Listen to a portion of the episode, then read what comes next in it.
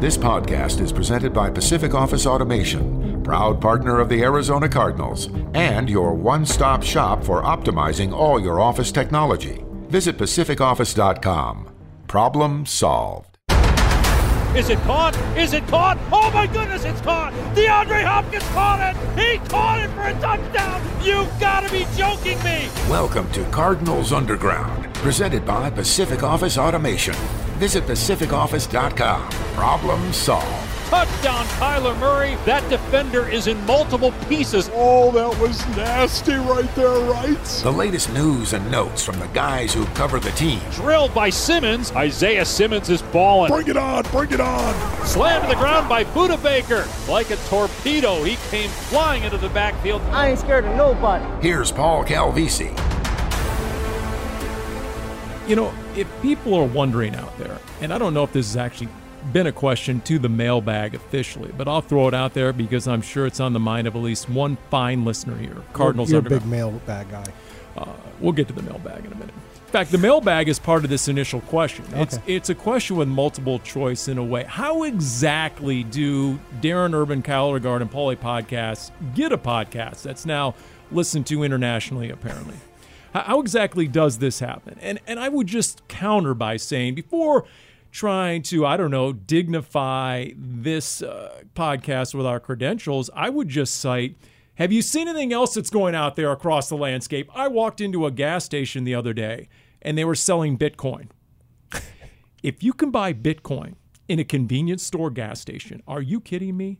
If Darren can get a mailbag letter from Slovakia, if the GM of the Titans can pull off a trade for Julio Jones from his pontoon boat on a lake, if the OC of the Ravens, Greg Roman, says that he's going to play Lamar Jackson under center more, wink, wink, hint, hint. We'll get to that a little bit later. If Carlos Dunlap, a defensive end, can now wear number eight, Kyle.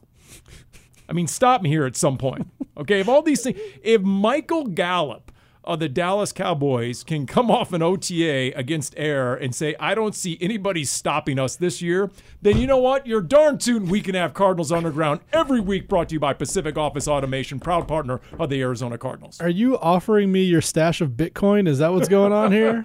If you got some Bitcoin laying around, it's worthless, Paul. Just hand it over. Doesn't mean anything. If you haven't caught up on the news, just just send it over. I'll, I'll get rid of it. I'll go to the gas station. I'll give it to them. You haven't seen my track record with the SEC and Wall Street. Uh, the government will come after that Bitcoin like they just did those criminals in the pipeline. So if I do give you Bitcoin, it won't be yours for long because my reputation will precede me over here. So, you know, those are just some of the happenings out there on the landscape, Darren. So, including the uh, letter from Slovakia, really, that really happened. Well, I mean, we the mailbag is international, Paul, and is, I've gotten lots of letters right. from all over the okay. globe.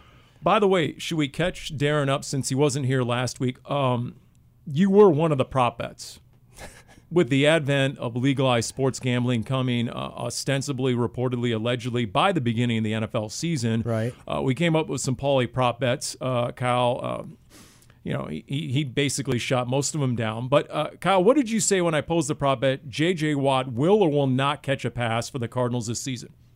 I said he definitely will not. Ron Wolfley on the Big Red Rage immediately said, yes, he will. Okay. So boom, that's right out of the gates. Darren, how do you how do you weigh in? I, I'm gonna I'm gonna say yes, he will. Okay. It'll, it'll be like one of those little one yard touchdowns. Will the Cardinals score a touchdown on a return this year? Keep in mind, David Johnson was the last Cardinal to score on a kickoff return week two, 2015.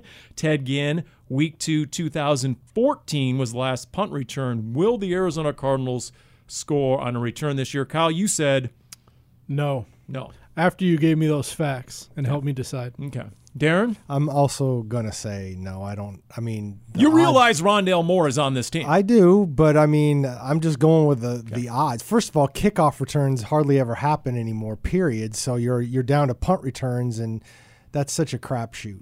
What do you think about J.J. Watt, Paul? oh, he'll catch a pass this You year. guys all think that.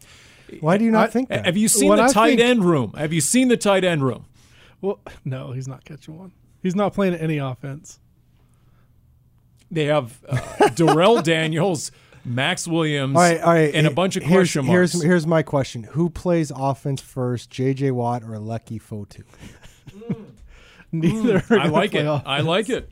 I like it. Darren's getting into the spirit of the prop bets. I like it over there. In fact, Darren, as mentioned, you were the subject of a prop bet. Uh, will Darren Urban get a neck tattoo this season? And we can see it. The folks can't, but we can see it. It's right there on his neck. It looks great, Darren. Because that was a speculation. You missed last week's Cardinals Underground because you were recovering from the neck tattoo, neck tattoo, both both physically and emotionally. You were recovering. In fact, we had you uh, with an appointment. The Washington Football Club had a wellness coordinator they brought in for mental health, and uh, we had you at, with one of the first appointments because of the neck tattoo. I can say with all uh, due respect to everyone that I did not get a tattoo last week, and I'm not No planning on proof. We're not. We're not on. Zoom anymore. You don't We're know for sure. right. Theater All- of the mind. All just due imagine respect it. to various photoshops across Twitter. All right, so there you go. That's our little intro. Um, you know, I, I will say that as we get going here on Cardinals Underground, and it was great to uh, see minicamp. And yes, I did say that. It was great to see minicamp because we didn't see it all of last year. So don't give me that uh, wry smile over there, Kyle, Yeah. okay? You You're know. jonesing for off-season I, work. you're darn tootin' I am. I mean, you don't know how you uh, miss something, okay, until until it's not there any longer. So, boom, I did thoroughly enjoy day one of minicamp, but uh, I think it's our goal that everyone needs to be as honest as DJ Humphries was after, because I do believe in my 30 years covering the NFL was the first time I've actually heard a player admit that he has zero basketball skills. That was hilarious. And I, I was thinking the same thing, Paul, when he's like, nope, nope, can't do it. You won't see any Myles Garrett videos from me. And I'm thinking, Yeah. wow, he is literally, I think, the first football player that I've ever come across that didn't at least say, well, I can shoot it a little bit or I could get you some Right. rebounds. Yeah. He just, no. I mean, first guy to not egregiously embellish and, and have us turn on the lie detector when talking about his own basketball prowess. He basically said, I think the quote was, I have zero game. Yeah. all the NBA guys are lucky because if the NFL guys didn't choose football, according to them, they would all be stars in the NBA. Yeah, that's true. So uh, there you go on that front. All right, how about some takeaways here? And by the way, our Jim Omohundro weighing in and saying the real question is if Darren listened to Cardinals Underground last week. I actually did. While Really? while I was while I was sitting outside my uh, while I was sitting outside my my Vrbo or Airbnb or whatever it was on the on Mission Beach in San Diego, I did listen to you guys. Oh, really? I thought you did a, a wonderful, fine job. Although there was obviously a giant hole missing without, without me on it. That's right. Did you bring us back any fish tacos from Mission Beach? No, No, I did not. No. Okay. All right. They wouldn't. Uh, have, they wouldn't have made the five-hour drive very well. That's I true. think. That's true. Uh, they don't freeze real well or stay in the cooler. Uh, so takeaways, Darren. With that in mind, you bat lead off. Uh, g- give me a takeaway or two from uh, minicamp 2021.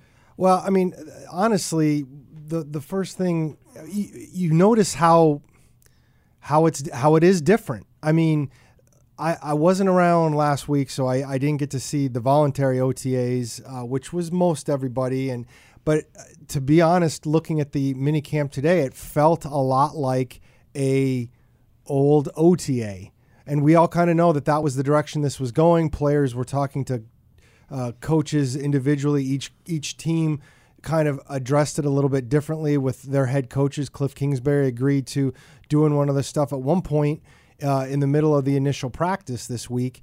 Um, they were going on to special teams, and it was made very clear to all the players: no helmets, no helmets, no helmets. That never really happened in any other minicamp practice I've seen over my 20 years, or whatever, however many minicamps I've seen. Um, to to go and basically shed the helmets for the back half of the practice. That just didn't happen. It's it and it's there's nothing wrong with that. Um, and in fact, it, it probably makes a lot of sense. I mean, again, big picture, the players have talked all off season about saying we understand why coaches want to get us on the field. Yeah, we need to learn some of this stuff mentally, but the physical part of it is just not necessary in June. And and you saw the manifestation of that on the field watching the offense go through its its back and forth. There was no 11 on 11. There was some 7 on 7. There's no 11 on 11 and you kind of saw, okay, we're going to go through this so you know where you're going on this play, but it's going to be at a slower pace. There's no helmets uh, for most of it, and we're just we're going to be smart with our bodies. Kyle, what do you think? I think for better or worse, we're naturally going to figure out who is at the mini camp and who's not. And the biggest news was that Chandler Jones wasn't on the practice field on Tuesday and he was here Monday for the media day and thought that, you know, maybe that would mean he practices and he didn't he wasn't there when it, the OTA was open to the media, which was voluntary, and now it's the mandatory minicamp, and he wasn't there. So, not so much that he misses an hour of on field work. I mean, does Chandler Jones really need that? Probably not. But what does that mean about his state of mind and where he feels? And I think we are all assuming it's contract related, him being in the final year of his deal. Um, but he hasn't really said anything about what he's doing or what he's thinking. So it's a, a bit of a guessing game, but it seems like Chandler Jones isn't here for a reason. And, and will that linger beyond minicamp? Because Cliff Kingsbury already said he doesn't expect Chandler Jones here throughout minicamp. Is he making a statement without playing hardball? Would you show up to media day if you really wanted to dig in? If you want to make a statement with all, dare I say it, an exclamation point at the end, you would have stayed away from Media Day because Media Day directly links to the regular season, does it not? In the advent and beginning of the season, at least training camp and okay, but if you're going to show up for Media Day, doesn't that portend to a certain degree that you do expect to play this season for the Arizona Cardinals? Uh, you know, I don't. I mean, uh, yes, I agree with you. And and once he was at media day, I'm thinking to myself, oh, okay, he's going to be around. Um, I, I would never expect Chandler Jones not to play the season. I mean, I understand you want a new contract, but w- to be honest, his leverage because he got hurt last year is is, is in a tough place. I mean, he can make the statements he wants to by you know not being at, at minicamp, and we want to clarify. Cliff Kingsbury said we've had our discussions with Chandler Jones, and we're going to keep those private, but I mean, it, it, was pretty clear to me that the team and, and the coaches understood that Chandler Jones wasn't going to be a practice. So, I mean, heck, they could be finalizing a multi year contract extension, and everyone agreed, you know what, Chandler, stay away just in case. Just in case. Knock on wood, but you know what, stay away just in case because you're going to have a lot of guaranteed long term money coming your way. Just stay away until eh, you sign on the line that is dotted. I don't think so. I mean, I think if, if if they were close, I think it's usually business as usual, as we've seen in the past with the DeAndre Hopkins extension and, and myriad extensions. It seems like the guys just go about business as usual. It's when there seems to be a, a, a line in the sand or two sides that aren't on the same page when it comes to negotiations. That's usually when the the absences begin. So I think I think that they're probably not close to an extension, and it's a hard conversation right now because of Chandler Jones's age. I mean, it's not it's easy when a guy is on his rookie deal year 3 when those guys hold out, it's clear that they want to get their big lucrative contract and the team will probably acquiesce because they realize that that person deserves it. They're in the prime of their career. There's a lot of reasons for that, but we keep seeing over and over when guys get in their 30s, those negotiations get trickier. But going back to your point about the media day, I think that's that's a good point. Like we all expect him to be on the team and to play during the regular season. And if he doesn't, his contract is $15 million in base salary, which he doesn't get if he doesn't play. So it's it's a little bit toothless if you think that maybe he won't play this year. I think clearly yeah. he's going to play. He's just possibly expressing his displeasure at this point. I actually was going to say 19 million. I thought this year, 15 million is what his he's salary. due this year. Base salary. Base salary. And, okay. And I, I, would, uh, you know, I, I don't even know if it's necessarily too. I mean, I I know I just got through talking about how they're kind of going in slow mo and there's not a lot of physicality to what they're doing, but they're still running around. Guys could still do something, and I I would just argue that the the the most important thing right now is.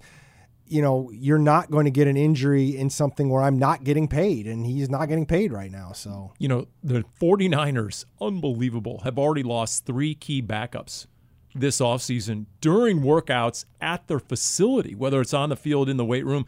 Three, including Jeff Wilson Jr., the running back who had a buck 80 plus in week 16 against the Cardinals. He's going to be out at least the first six weeks of the regular season. That's the best of the bunch. And then I saw the the corollary to that is do you know how injured the Niners were last year? Okay, everybody now, how injured? 84 different players played for the 49ers last year. That's an all time franchise record. The only year they've used more players in a single season was the strike year 1987, the replacement season. 84 different guys. But I mean, it, it comes down to a philosophy decision then, right? Like if if you don't want your stars to practice, then Kyler Murray wouldn't be out there and J.J. Watt and DeAndre Hopkins. Like clearly, coaches feel like it's a better decision to prepare in the off season and in training camp for the season by practicing because there's always that risk of getting hurt and that'll be there forever. But they they choose to practice when they have the allotted time. It's not like Kyler Murray stands there and and doesn't do things. So I think I think that they want them there and they want Oh, them sure. to practice. And you know those guys, if they get hurt, their their money's guaranteed. So it's it's not like Chandler Jones wouldn't get paid if he got hurt in the offseason. I, I just I, I think I think this is less about getting hurt in the offseason and undercutting what he could get in 2021 and more about getting hurt in the offseason and undercutting what he's going to get in 2022 and beyond because ultimately he needs because he got hurt last year and because he missed most of the season he needs a big year to get the kind of contract that he really wants eh, because i'm assuming you know eh, the one of the things I thought about when people talk about an extension with Chandler Jones, and, and they're not exact parallels, and I understand that. Uh, and and I'm not saying whether Chandler Jones should get an extension or not, but I do know that this team gave a giant extension to Tyrann Mathieu coming off an injury, and it put them in a bind, quite frankly, uh, as that contract played out. And some of that was, you know, some of that was their fault some of that was not their fault all this stuff but i'm just i'm wondering you got to wonder if he's a little if the team might be a little leery about something like that or or where david johnson was. And it just you know D- dj humphrey said it when he was talking about chandler missing the mini camp and he's saying business is business. And that's what it is. Business is business. Chandler jones thinks that the best decision for him right now is not to be practicing. And as of right now we don't know what the situation is but as of right now the Cardinals haven't thought at this point that they need to give an extension. Now that could be changing. We don't know what's going on behind the scenes, but business is business. Jordan Hicks also was not there. And once again, we've mentioned it a few times here on Cardinals Underground, brought to you by Pacific Office Automation, proud partner of the Arizona Cardinals. Uh, we don't expect to see Jordan Hicks back ever again for the Arizona Cardinals. I think it's it's trending that way. By the way, teasing forward a little bit before I get to my takeaways from minicamp, thanks for asking. There was a Larry Fitzgerald sighting by yours truly before practice and after practice. Sort of. I'll get to that. Uh, one of my takeaways would be uh, receivers who were there, number 18 and number 17. Our first look at AJ Green. Am I correct? Actually, out on the field for the Arizona Cardinals. Correct. And then we saw Andy Isabella, who was absent uh, last time we saw the Cardinals out on the field for OTAs. Can I go back to Hicks for a second? Sure. I, am not. You I'm just not. glossed right over that, Paul. I'm not completely sold that it's definitely the last time we'll see him in a Cardinals uniform. I, I think in an ideal world, you know, they could find a, a, a trade destination for him and and he could find a better situation for himself. But I know you got two young guys, and is the depth where you want it to be? Where Jordan Hicks. I mean, he'd be a nice backup if he's if he's okay with it. And I know there'd be conversations on working that out, and maybe it's a long shot, but I don't think I would just say there's no shot that that Jordan Hicks is back. Let me ask you this though: If he took the reduced salary, which he did, contingent upon having an opportunity to earn back that salary with incentives, and now he's the backup, think he has much of an appetite to return to this sort of scenario? Yeah, maybe not, but I'm, there's got to be feelers out there, right? I mean, he's got to be figuring out what's best for his situation, and maybe that would be his best situation. It it, it doesn't seem likely, but I just feel like it's it's still on the table. I don't think it means. I guess I guess my question would be this: If you're, I, I think his salary at now is like two and a half, something like that, after the reduction. Um, unless you get a trade, if he goes to the open market, he's not getting two and a half. I don't think. I still think there's a stare down between the Cardinals and Eagles.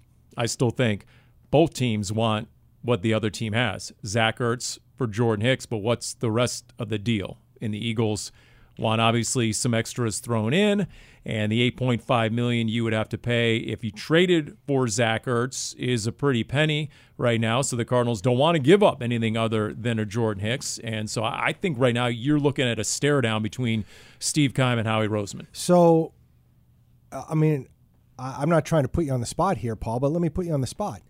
Um, do you are you do you know something about the, The- Eagles wanting Jordan Hicks back when they left him walk away the first time? The latter is speculation. The former, when I say Jordan Hicks, is uh, according to some folks that I have talked to who do not expect Jordan Hicks to ever be back uh, Right. with the Cardinals ever again. But the latter is speculation, and a lot of that speculation is coming out of Philadelphia in terms of the Eagles supposedly do have that need Okay. at middle linebacker, and that a lot of the uh, Eagles beat writers and insiders think that would make a lot of sense. So that would be that one.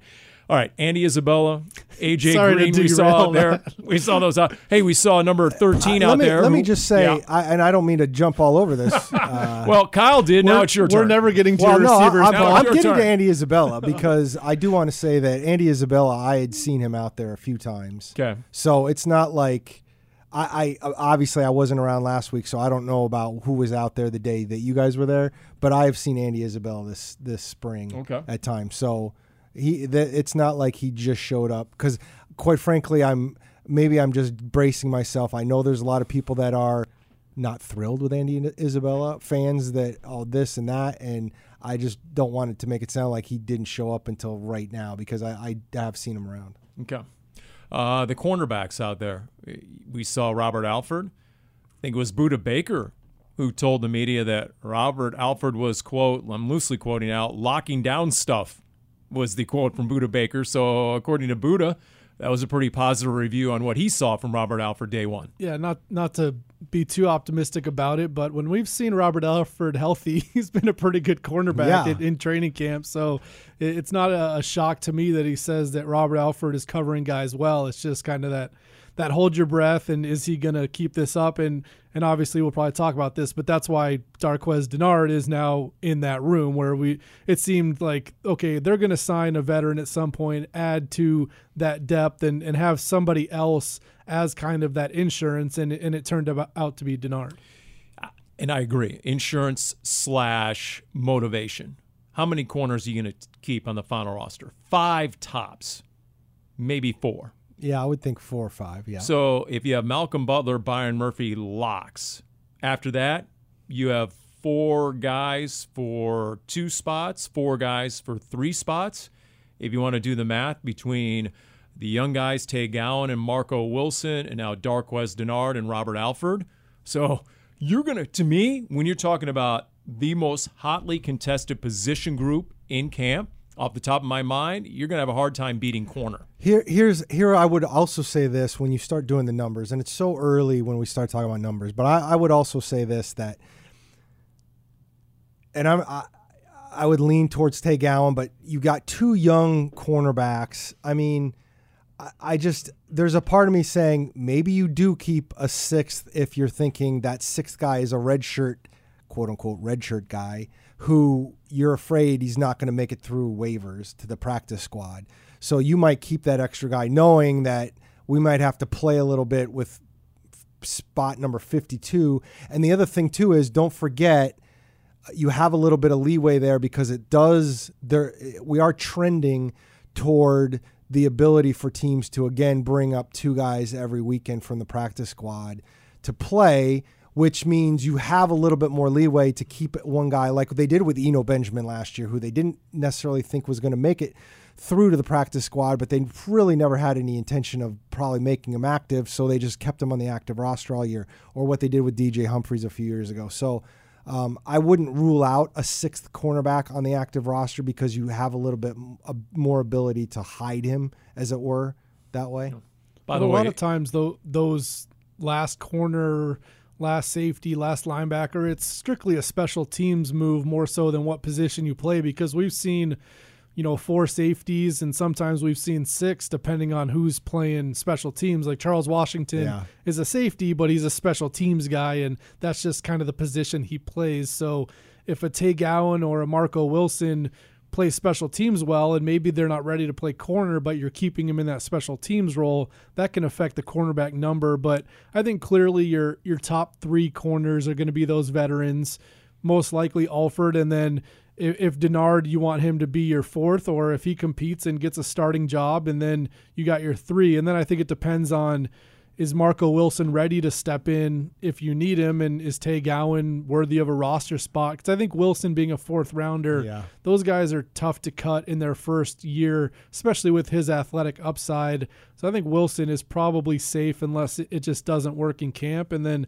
Gowan will, will have to show something. I think when you're talking about sixth, seventh round picks, those guys have to show they can play at the NFL level. All right. Speaking of, because we are talking about sixth and seventh round picks, Eno Benjamin, you guys happen to notice he was going full go like every single activity out there. Did you, did you notice that? Like mm-hmm. even in the warm ups, the initial warm ups, the first five or 10 minutes, he'd just have a full burst right out. I mean, just most guys are doing the old brother in law thing, and here we are, and we're just loosening up. Not Eno Benjamin. If there's someone who's trying to be conspicuous by the effort level, it's definitely number 26, which I had to check the uh, the roster just to verify that was Eno Benjamin. was Come he on. 26 last year? Yes, he was, he right? was okay. 26 Who was year. the guy who changed on me, the running back? Uh, Jonathan Ward, who's now number 29, which is no longer Chase Edmonds because he's deuce. That's the one that screwed me up. Well, it's fair. Yeah. It doesn't take much to screw you up, Paul. But I, I will say that, I mean, Eno had a lot. I mean, he didn't do a whole lot last year, so you would think he's got some extra energy, right? He's got some fresh legs. All right, speaking of,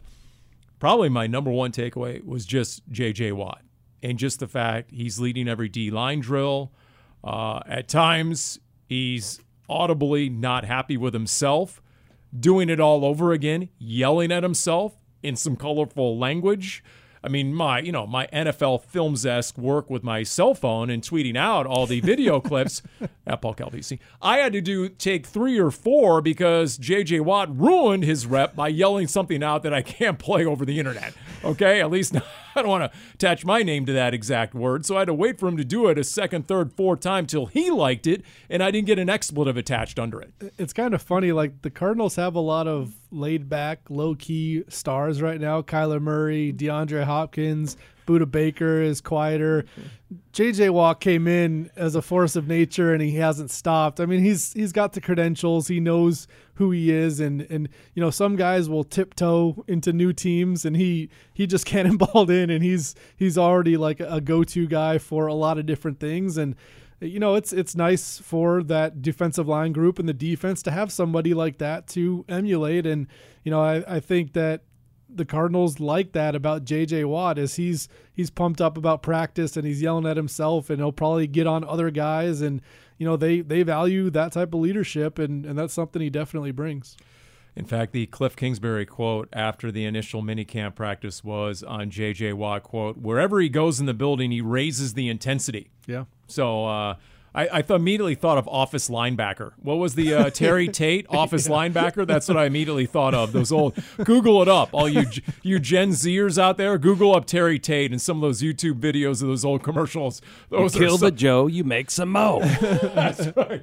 I mean, you would get seriously fined and thrown out of the league for some of those office linebacker hits you saw in the commercials in today's NFL. You can't hit like that in today's NFL. You can't. You can't hit in the office like that No, either. you- I mean, no. HR Seriously. has a problem. That's right. They they be walking you out on day one on the job on that one. So, uh, by the way, my Larry sighting before practice and after practice, I'm driving down the 101 going to the mini camp, and I look over. There's an 18 wheeler uh, right about I don't know Guadalupe and the 101 heading south, a massive 18 wheeler, and I'm like, do a double take to my right. Uh, you know, I got the hands 10 and 2. All right, okay. I'm not on my cell phone, but I am looking to my right because there's Larry Fitzgerald's mug on the side of an 18 wheeler for some energy sports drink. Larry taking a sip after a workout. He's, he, you know, he's sweaty, the whole thing, and his whole image is splashed on the side of this 18 wheeler. And I'm like, man, that's ironical, if you will, because on my way to minicamp, there's Larry on the 18 wheeler, but I will not see him about 10 minutes when I arrive at the field. You ruined the story for me because I was totally ex- expecting you to talk about Larry in a trucker cap driving the 18 wheeler. No. His picture was on there. Okay. I mean, I could totally see that. He's a big baller. He's a Suns co owner. I don't know if you heard that. I'm glad he's got another revenue stream being unemployed football wise. Yeah, he's, he's making ends meet still. That's You're right. nice. That's it's good to know. That's right. And then afterwards, there was another Larry Fitzgerald sighting. You walk by it every single day, but then it dawned on me. There's the mannequins right outside the ticket window at the Oh, Cardinals yeah. HQ, and then one of the three jerseys. You have uh, number one, number 55, and number 11, Larry Fitzgerald. Here comes a conspiracy theory. Well, why Paul's would gonna it- walk by it every single day and see if it's still there. But Kyle, why would Larry be out there in the mannequin if he's not coming back? I mean, come on now. If he's out, and by the way, those mannequins are jacked. I mean, those things are yoked. Have you seen this? I mean, if only I was half as muscular as those mannequins. It's crazy. Those I, are like I'm- I personally want to get my uh, my waist to that like level. Like, They got the perfect V going. That's right. So uh, there. you- I mean, honestly, if you have 55-1 and number 11 was in fourth or fifth grade, they did uh, deductive reasoning or mathematical reasoning. If one and two, then three. So if the first and second mannequin are current players are going to be playing in 2021, then why not three? That's the sort of mathematical deductive reasoning I'm using and looking at those three mannequins with the three jerseys. I was told no math. okay. I don't believe that. Isn't that your saying? I mean, you come on now. Don't have to ask me twice on, on that one. So uh, there you go. By the way, didn't uh, Cliff Kingsbury say the number one question he gets asked around town? Hey, why don't you talk Larry into playing another year? Not just is he playing, you need to talk him into playing. It's definitely the number one question I get to. It's like long lost relatives Yeah, and friends right. of friends. Hey, oh, you work for the Cardinals? Todd Haley asked What's me. What's up with Larry Fitzgerald? I did a I did an interview with on uh, Sirius uh, NFL Radio, and Todd Haley is a co-host of a show right now. Come which- on, is he Which, really? uh, that blows me away. Uh, I know Kyle, you never had the chance to meet Todd, but the the rest of us did. And uh, wow.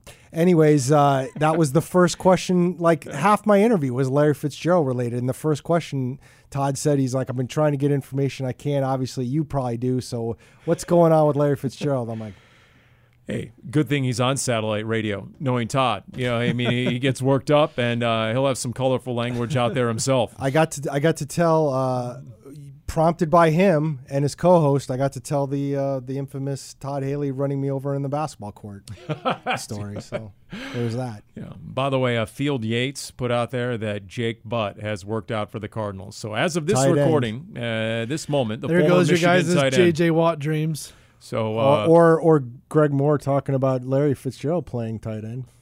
That could still happen. No, don't say that. That was like two months in the make. Didn't we cover that? We covered he Larry as a tight end. in- in- Cardinals Underground. Yeah, in like February. Yeah, we- so we have. you know, nobody has been injured more than Jake Butt. By the way, uh, he's played eight games with the Broncos in four seasons. Wow. Think about, and he was injured at Michigan quite a bit. Yes. when he was a big time recruit. Yes. So and none of it has been his posterior, which is No, no. So uh, just for that, Darren, it's on you. What's next? What other takeaways? well, Kyle it? was about to say something, and you just cut him right Uh, off. don't when- sa- don't save him, Kyle. Go ahead. When you talk about injury prone guys, like it's a big worry when you're paying money in free agency or spending draft capital. When it's a guy on the street for the minimum salary, like there's no downside to bringing in a mm. guy with talent who's Yeah. had injuries and maybe he doesn't give you a full season, but if he can contribute, like we've talked about, their depth is non existent at tight end. So I don't think it's a bad move to kick tires on anybody at, at tight end at this point. I'm telling you, get ready for Josh Jones to be that sixth offensive lineman slash tight end. J.J. Watt, didn't we already have this conversation? And J.J. Watt, you know, J.J. Watt will be more the pass catching Oh, sorry. tight end. And the then Dan Josh Arnold Jones- in this equation. Exactly. and then and then you have oh boy. Okay. All right. Uh, by the way, it is the off season. It is June, and of course that means power polls. And so uh, with the Titans making the big move they did make, and I referenced it earlier, the GM Jon Robinson pulling that trade off from a pontoon boat with an outing on a with his family. And so uh, I think it's Adam Schein. Speaking of Sirius Radio, Adam Yep. Schein. He Loves threw the out- Cardinals. he threw out his Schein 9, the biggest bandwagons right here, right now, going into training camp. And this power poll, the biggest bandwagons. Number one, your week one opponent, the Tennessee Titans. Think about that when you have Julio Jones and A.J. Brown and Derrick Henry. Think about the challenge if you're trying to load the box now, and put eight in the box with two young linebackers and a rookie, Zaven Collins, with the green dot, having to worry about everything and everyone else and setting it. Because Bill Davis told us in the Big Red Rage, yes, indeed, that position is responsible for everybody on that defense. So now, okay, that's pre-snap. Now you do snap the ball, and you have six foot three, two hundred fifty pound Derrick Henry coming straight ahead like a locomotive. You have to worry about that. Oh no, it's play action. You better get back in coverage because here's AJ Brown on a crosser right behind you. it is a you know now thankfully for anybody playing the titans at least earlier in the year uh, their defense is nothing to write home about but if you're telling me right here right now you're going to have a 30 something to 30 something score in week one right out of the gates, which usually isn't the norm because it takes a week or two for these offenses to sort of get into gear after showing a lot of nothing in August. Yeah, I could see the Cardinals and Titans being a barn burner in week one. Yeah, I mean, I I don't look at the Titans as this like high scoring machine just because of the way they play. So I don't know if you'll get into the 30s in that game, but yeah, you could definitely see some efficient football from them, and it, it is an interesting like setup for them where they have this star running back and they can pound it, and then you don't throw as often as everybody else, but when you do, you've got two elite weapons on the outside. My big questions with them are: Is Ryan Tannehill gonna stay as good as he's been the last two seasons? Because there's some advanced numbers which suggest he might regress. And then Derrick Henry, can he keep doing what he's been doing with that type of workload? And he's getting a year older and those running backs kind of slow down at some point and i'm not saying he will but it's always a concern that if he's not this super imposing running back the, the best runner in the nfl anymore how much does that hamper their offense? So I, I have some question marks about them. I think it'll be a very good opener but i don't think the cardinals are going to go in as heavy underdogs in that game. I think those teams are pretty evenly matched. You want to hear the other uh, bandwagons uh, according to uh, the Schein Nine. Arizona Cardinals number six. That's the next team listed because in between the Titans and the Cardinals are a bunch of names. Uh, this is intriguing where you throw actually throw out individuals in terms of bandwagons getting a lot of attention. Joe Burrow, Brandon Staley, the former Rams defensive coordinator, who's now the Chargers head coach, CeeDee Lamb, Chase Young. Uh, Cam Akers is near the bottom of the top 10 or the top nine in this case, uh, the Rams running back. Dan Campbell, the Lions head coach. All right, so yeah, uh, you know Motown in the D, they're definitely digging themselves some Dan Campbell. But the Arizona Cardinals number six, the Miami Dolphins number seven when it comes to bandwagon. There, there was definitely a bigger bandwagon feel for the Cardinals last season. It seems like it's that type of hype has moved on to other teams, and it's a lot of times post hype is when you actually become a, a, good team or a lot of times good players where a player will come up and, and everybody will be excited for him, but he's still learning and still inexperienced. And maybe we look at Kyler Murray in addition to what the team can do, where the expectations were super high on Kyler Murray last season. And now just looking at the growth of any player from your second year, third year, you should keep improving. So even though the hype isn't there, Kyler Murray should be better than he was last year. You look at any productivity curve of an NFL player, and they peak around 27 years old. So Kyler Murray should keep improving the next several seasons, and we don't have that hype anymore. But now it's more realistic that the Cardinals can continue to improve and and take that next jump, even though there isn't a huge bandwagon anymore. But I think it's certainly realistic for all that to come together. Okay, I'm very glad you brought that up because I have a direct question for you, Kyle Odegard, here on Pacific. Uh, Cardinals Underground brought to you by Pacific Office Automation, proud partner of the Arizona Cardinals. You asked Cliff Kingsbury a question about Kyler Murray, and it was about the injury he suffered Thursday night at Seattle and the before and after. Mm-hmm. What was the answer again?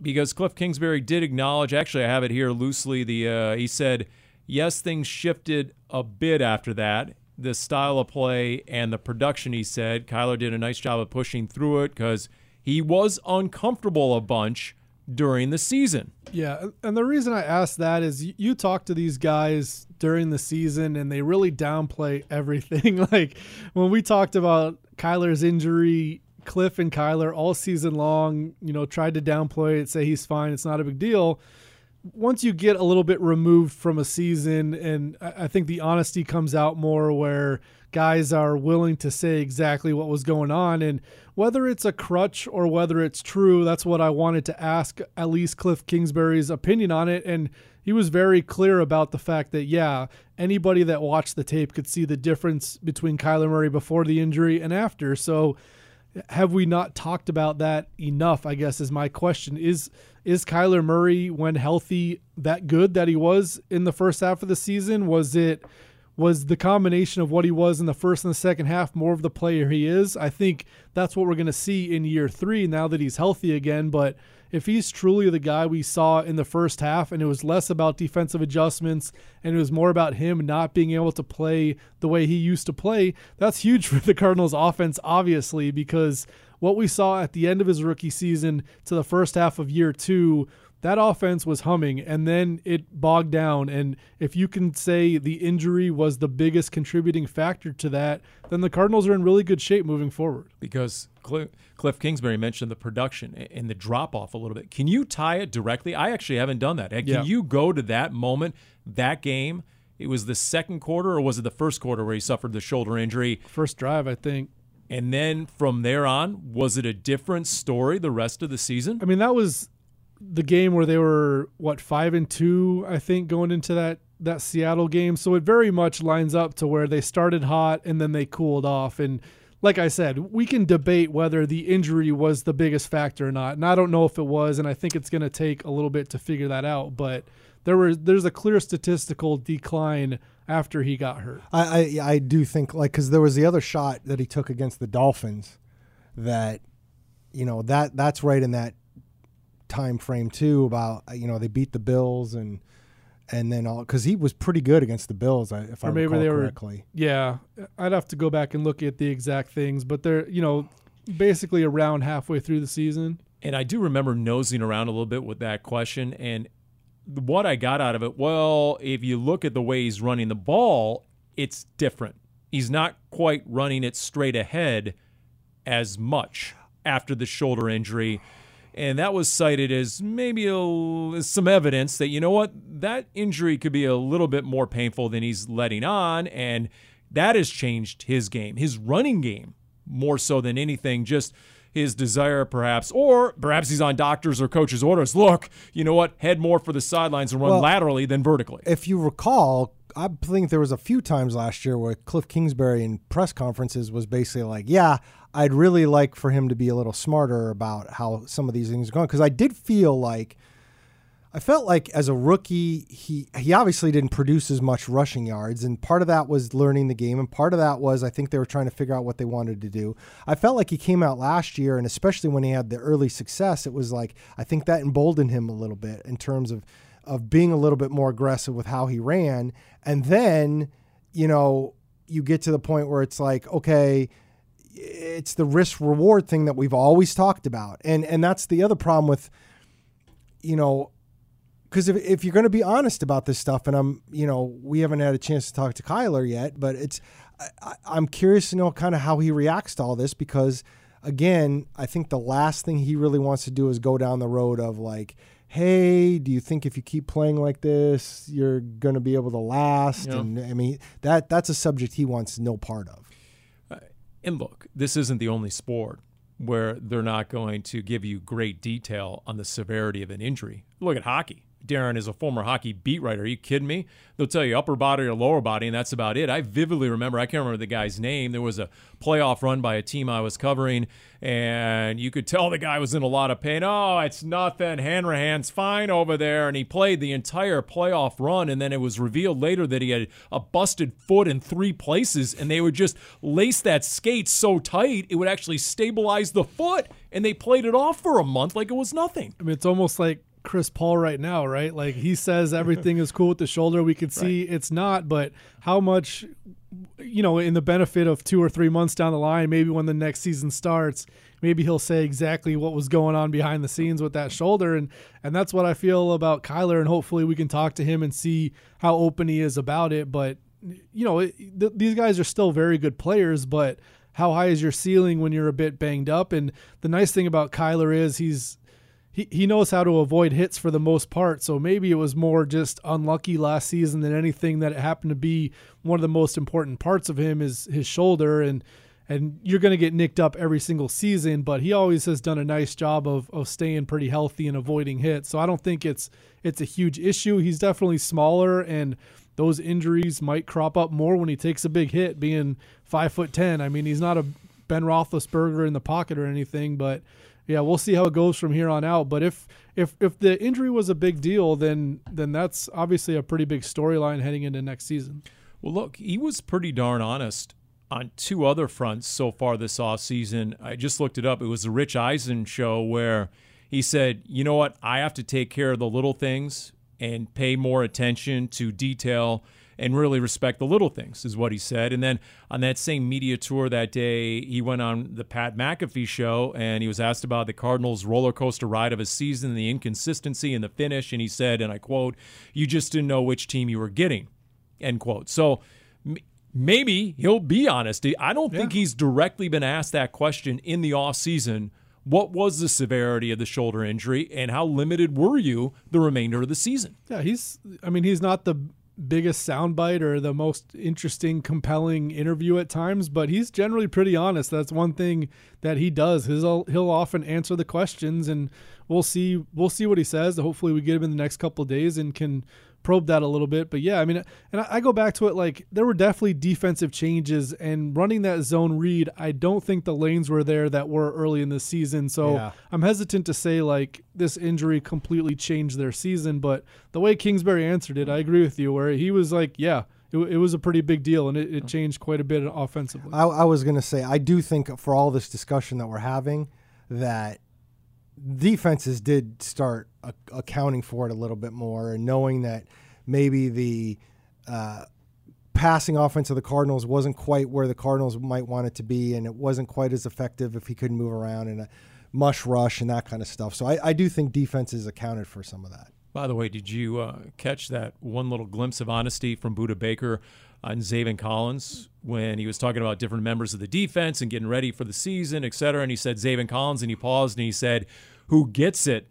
He understands football." Quote unquote about Zaven Collins. That gave me a little bit for a mini camp practice and a mini camp press conference. It gave me a little bit of encouragement and hope that a rookie Mike linebacker is going to have the green dot is capable of pulling this off when Budda Baker, who was brutally honest on the Big Red Rage, said, you know what?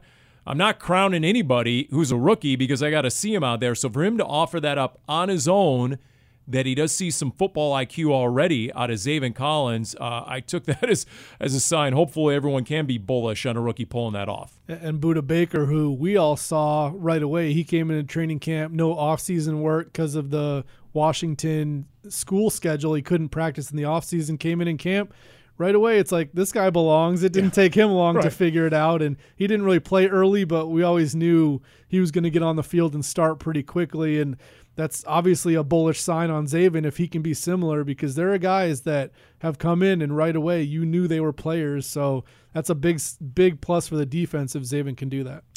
By the way, on the Red Sea Report, we're just going to rip this off the Red Sea Report. and Craig Grialou's question Which player is not getting enough pub right here, right now? As the Cardinals wrap up mandatory minicamp and they get ready to launch into training camp for the most part through the month of August, which player, Darren Urban, would you identify who's running under the radar, if you will? Which player is not getting enough pub? Do you need Kyle to buy you some time? No, no. I, I, I think honestly, I, I personally, I, I think it's Rodney Hudson. I think there's a guy who, hmm. you know, he's not going to be super sexy, and he's not. You're not. It's not somebody that you're going to notice a lot or talk a lot about. But I just think adding him into the middle, I think changes a lot of the dynamic of what they can do on that offensive line. So I, I think in that regard, I'm going to say Rodney Hudson. Okay. Bertrand Berry went with Rashard Lawrence, by the way, the fourth round pick a year ago out of LSU. Fair. Kyle? I was the president and founding member of the Jalen Thompson hype train last That's year, true. which never got out of the station. But I'm doubling down. I think Okay. I think Jalen Thompson is a really really good football player, and a lot of people that aren't hardcore Cardinals fans don't realize that yet. And I think if he stays healthy, I think the safety duo of him and Budda Baker can be among the best in the NFL. And if those two guys stay healthy, I think it's going to really help a lot of these cornerback issues that we think might happen. So I, I think Jalen Thompson is an absolutely integral piece of this defense, and just for his sake, I would like him to stay healthy and and show what he can do. Because last year it was only in flashes, but he's just a very very good football player and. If you want to know about it, ask Vance Joseph about Jalen Thompson because he raves about him every time he can. And I think, I think once again, like I thought last year, I think it can be a breakout season for Jalen Thompson. I want to go with Maxx Williams, but really that's a matter of health. You know, in the absence of Dan Arnold, and and you want to have that guy working the seam, I, I think Maxx Williams is poised, knock on wood, to to have a big season. But if you really want to talk about a guy uh, under the radar, I'm going to go Zach Allen. He He had the unbelievable game a year ago against the Philadelphia Eagles. I mean, like an all timer. You look some of the stats he put up as a D lineman against the Eagles in that game. It's just ridiculous. But there's a component going on right now. His new bestie is J.J. Watt.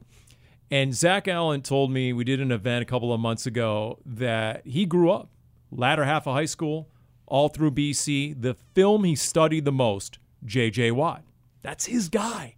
And he said there are still times where he gets a text from J.J. Watt, "What's going on, dude?" And he just he's just mesmerized for a minute. He's just blown away. Cool. J.J. Watt is, cool. is checking in on me. And if you watch those guys during the mini camp, uh, they're sort of hanging out together, and he's really gleaning a lot. I can tell from Jay. And you know what? There's a spot to be won along that defensive front. And to me, Zach Allen could be that guy. And he slowly put on more and more weight and strength as he's gone on. He said the advice he got going into his pro day back before the draft was to lose as much weight as you can, to be as nimble and quick as you can. And he said he was way underweight. It plagued him his rookie year. He got up to 285 last year. It looks like he's gotten even stronger again. So uh, my money poised for a breakout season. I'll go Zach Allen. I, th- I think that that draft class that we're talking about was so big, and I think it's a good draft class. But now they're all going into their third seasons, and it's Yeah. it's Zach Allen and Jalen Thompson and Kyler Murray and Byron Murphy. You know, Deionte Thompson is a guy that has flashed a little bit too. Maybe he can get in that mix, but when you get into your third year, you can really have some big time seasons, and we've seen that with. I think Tyrann Mathieu's really good season was his third season. Like you can explode and become a star in year three. You kind of get it. You're still young, and for the most part, if you've avoided injuries, you're in good health and in the prime of your career. So that that draft class was so big, and they had the number one pick in every round. That Byron Murphy was a second rounder technically, but he was number 33. Zach Allen a third rounder technically, but one spot away from a second rounder. So like all these guys have talent that were up there and and if you get that type of performance out of a lot of them, it really helps the overall product for this team. By the way, speaking of D line, real quick, Xavier Williams added to the Cardinals roster. He was the guy taken the same year, 2015, as David Johnson. Well, he wasn't really taken. Yeah. he was uh, he was undrafted rookie free agent, but they are both out of Northern Iowa. Correct. Ostensibly, they were watching film of David Johnson. They're like, wait a minute, who's this D lineman? Yep. For their Northern Iowa for 100 points. What's their nickname again? The Panthers. Panthers. Well done, Kyle. Wow, that was impressive. Kurt Warner uh, has a prize for you online too, so he'll uh, be over there. So, all right, it was Xavier good to see Xavier back. Yeah, okay, that's good. I mean, you know, the Part of the all quote team, so it's good to have Yeah, him back for us. is he? He's Oh, a good. he's He's great. he's Oh, good yeah, interview. Xavier Great was interview. a really good interview. Wow, I don't think I ever. Uh, we In never fact, I, th- I want to say in one of my early David Johnson stories, I was happy I could go talk to Xavier and get a couple really? of quotes from him because David wasn't always super forthcoming. Hey, here's hoping even more so now that we can actually get into the locker rooms to interview these guys. We'll see about that. I don't know. Fingers he, crossed. he's carved out a nice career for himself, being an undrafted guy, Got being ring. what five or six years in, and he, I mean, even though he's one of those late offseason signings, he he obviously the Steve Keim knows him and they know who he is, and maybe he can get plugged in as one of those rotation linemen. The Cardinals always need six or seven D linemen to go in and out, so it wouldn't surprise me if he made the team and had a bit of an impact. Biggest position battle coming out of minicamp going into training camp. This is one we can obviously kick around a little bit more in future editions of Cardinals Underground, but right here, right now, uh, the clubhouse leader for the group, the position group that's going to have the biggest battle, are we thinking right guard? Are we thinking That's- Brian Winters, Justin Murray, help me out, Josh Jones, Max Garcia? Yeah? Yeah. I, I agree with that. I mean, just because it seems so wide open and because they have multiple people, and I don't think we really have a good idea of what they exactly want to do. I mean, there's other spots. Like I'm curious to know what's going to happen at cornerback, but they're going to play three cornerbacks so much, you know, and and I don't know if those rookies are really going to be ready. So it might just be a question of how they're ordered on the depth chart rather than really a position battle per se. Whereas obviously, if you win the right guard job, you're going to play a lot, and if you don't, you're probably not. So Yeah, if you're going to go, I mean, the corners will be a rotation to a, a large degree. D line will definitely be a rotation. Those guys always get uh, so many snaps a game to keep everyone fresh. But yeah, if you settle on a right guard and that guy decisively wins the job, he, he's apt to take virtually every snap all season. Yeah, absolutely. And I know they did some rotation last year But ideally, I think you want to keep a guy in there full time, and, and that means he's clearly the best one. And I don't think this offensive line has very many holes. I think DJ Humphries has proven to be one of the better left tackles in the NFL, and Rodney Hudson is already clearly one of the best centers. And I think Justin Pugh is solid, and and Kelvin Beachum last year had a good year. So if if Beachum can duplicate what he did, and you can figure out that right guard spot, I think you're in good shape. I, I think clearly the right side of the line is more tenuous. I think anybody can see that. I think the left side is is very solid, and and if you can keep those three guys healthy, Humphries, Pugh, and Hudson, I think your line is going to be pretty good no matter what. But it's kind of that extra level if you can figure out the right guard and if Beachum can can play the same way he did last season. So if you get Wolf uh, in the air in the Big Red Rage, he'll talk about you know what is going to be the level of physicality in the Cardinals game this year. So based on which guard they decide upon to start, is that a tell? If Brian Winters is the guy then indeed, here comes the pound game, as the offensive linemen like to talk about it. The pound game straight ahead. We're going to go. I mean, we're digging in and we're coming off the ball, and Kyler's under center. Hint, hint. Lamar Jackson and Greg Roman, what they're doing in Baltimore. And here's James Conner, and he's just following straight ahead the power run game. Or if they go with a Justin Murray or Josh Jones, who are more nimble of foot, guess what? Yeah, we're going to do some more outside zone and we're going to run laterally.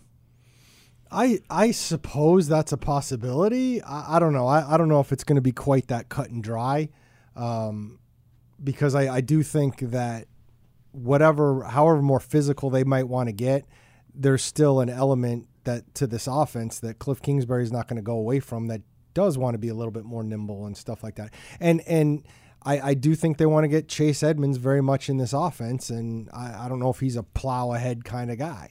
I'm pretty confident your right guard is going to be the best among those four, and that person is not going to dictate whatsoever what your offense looks like. No offense to the right guards. You sure? Or to Ron Wolfley. Because I'm just Or gonna Ron Wolfley. I'm just gonna throw this out there. The offensive line coach is Sean Kugler, who happens to be the run game coordinator who got a promotion in the offseason and a little more pay and a little more influence theoretically. So, So if Justin Murray wins the job, you're going zone read, and if it's Brian Winters, you're going I form under center. is that ludicrous? Yes. that's ludicrous. It- what do you mean? Completely. I mean, it, it doesn't it doesn't denote a change in philosophy in your run game if all of a sudden, hello, they went out and targeted Brian Winters for a reason. Uh, it's his job to lose because that's the sort of run game they want to employ. I feel like if Kyler Murray is your quarterback, you're going to be playing a certain way, and I don't think. Hey, I like this right guard and running it up, so we'll put Kyler Murray behind center like 80% of the time. I just don't see that happening. Maybe Rondale Moore will play fullback, and they're just fooling us all. It's not often I say this. See, I think they're going the other way. Where's Wolf when I need him? You know, where's Wolf when I need him here? I don't say that very often. The what? They're going spread? I mean, you got Christian Kirk and Rondale Moore in the slot, and if you're going, if you're using a I form or if you're going under center, I mean, you're talking about 11 personnel at most, and one of those guys sits. I, I think it's it's much more likely that you're going spread than big boy football. All I know is Darren's watching NFL Network, a Colts Chargers game. I don't know from the preseason 2008 or something. So I've lost Darren here. That's You a bad lost sign. Me, I'm just It's a bad sign. Where you lost me was when you said that they're going to start going up like uh, like frickin' the the 1979 Pittsburgh Steelers and Franco Harris and Rocky Bleier. Okay. All right. I'll back off that a little bit, but I'll leave it with this. If Greg Roman is indeed correct, and this wasn't media bluster, he was quoted at a season ticket holder event saying he's going to put Lamar Jackson under center more often. And we saw Kyler a little bit, a little bit under center, and, and we've heard a lot of guys who know a lot about football and really extol the vir- virtues of putting a quarterback under center. Eh, The running backs get that running start. You keep the ends honest a little bit more. Uh, there are some positives to that, and Kyle's already shaking. Literally, Kyle's licking his chops right now. He wants a piece of this answer when I pose the question: Do we expect Kyler under center more like perhaps Lamar Jackson? I don't think it necessarily has to do with playing under center. I think it's I think it's more about being unpredictable. And I think at a point last season the Cardinals ran the zone read and teams kind of decided how they wanted to defend it. And if they're going to defend it that way, we did see them go I form and do bootlegs and stuff. So I think that it's it's just being a little bit unpredictable. I don't think Cliff Kingsbury is ever going to be a put my quarterback under center type guy. He said as much. He thinks shotgun is the more optimal spot for the quarterback. So I think we could see it a, a little bit, but I don't think the Brian Winters slash fullback slash straight ahead James Conner for three yards in a cloud of dust is going to be this offense. You know, you ever. know, you know who can play fullback? J.J. Watt. J- oh, J- well, what about mandatory psycho? That's the nickname we came up last week uh, for Bernhard Seikovits. Fishing for your Austrian. We uh, got to work that into. Cardinals Underground as we're wrapping right. things up right here. Well, we got the shout out last week for it. In fact, here's the prop bet this week. Wolf will be able to use the nickname Psycho during a preseason game, meaning Bernhard Seikovits will actually get some preseason action. Yeah, a lot probably. I don't know about a lot, but I bet you he gets a chance to play in a game. I bet you it gets more than the starters. Okay. all Jake right. Butt, J.J. Watt. You're gonna see a lot of psycho out there. I like that. I can't think of a better way to end this edition of Cardinals Underground brought to you by Pacific Office Automation. What was that quote again, Kyle, just for posterity? You're gonna get a lot of psycho out there. Boom!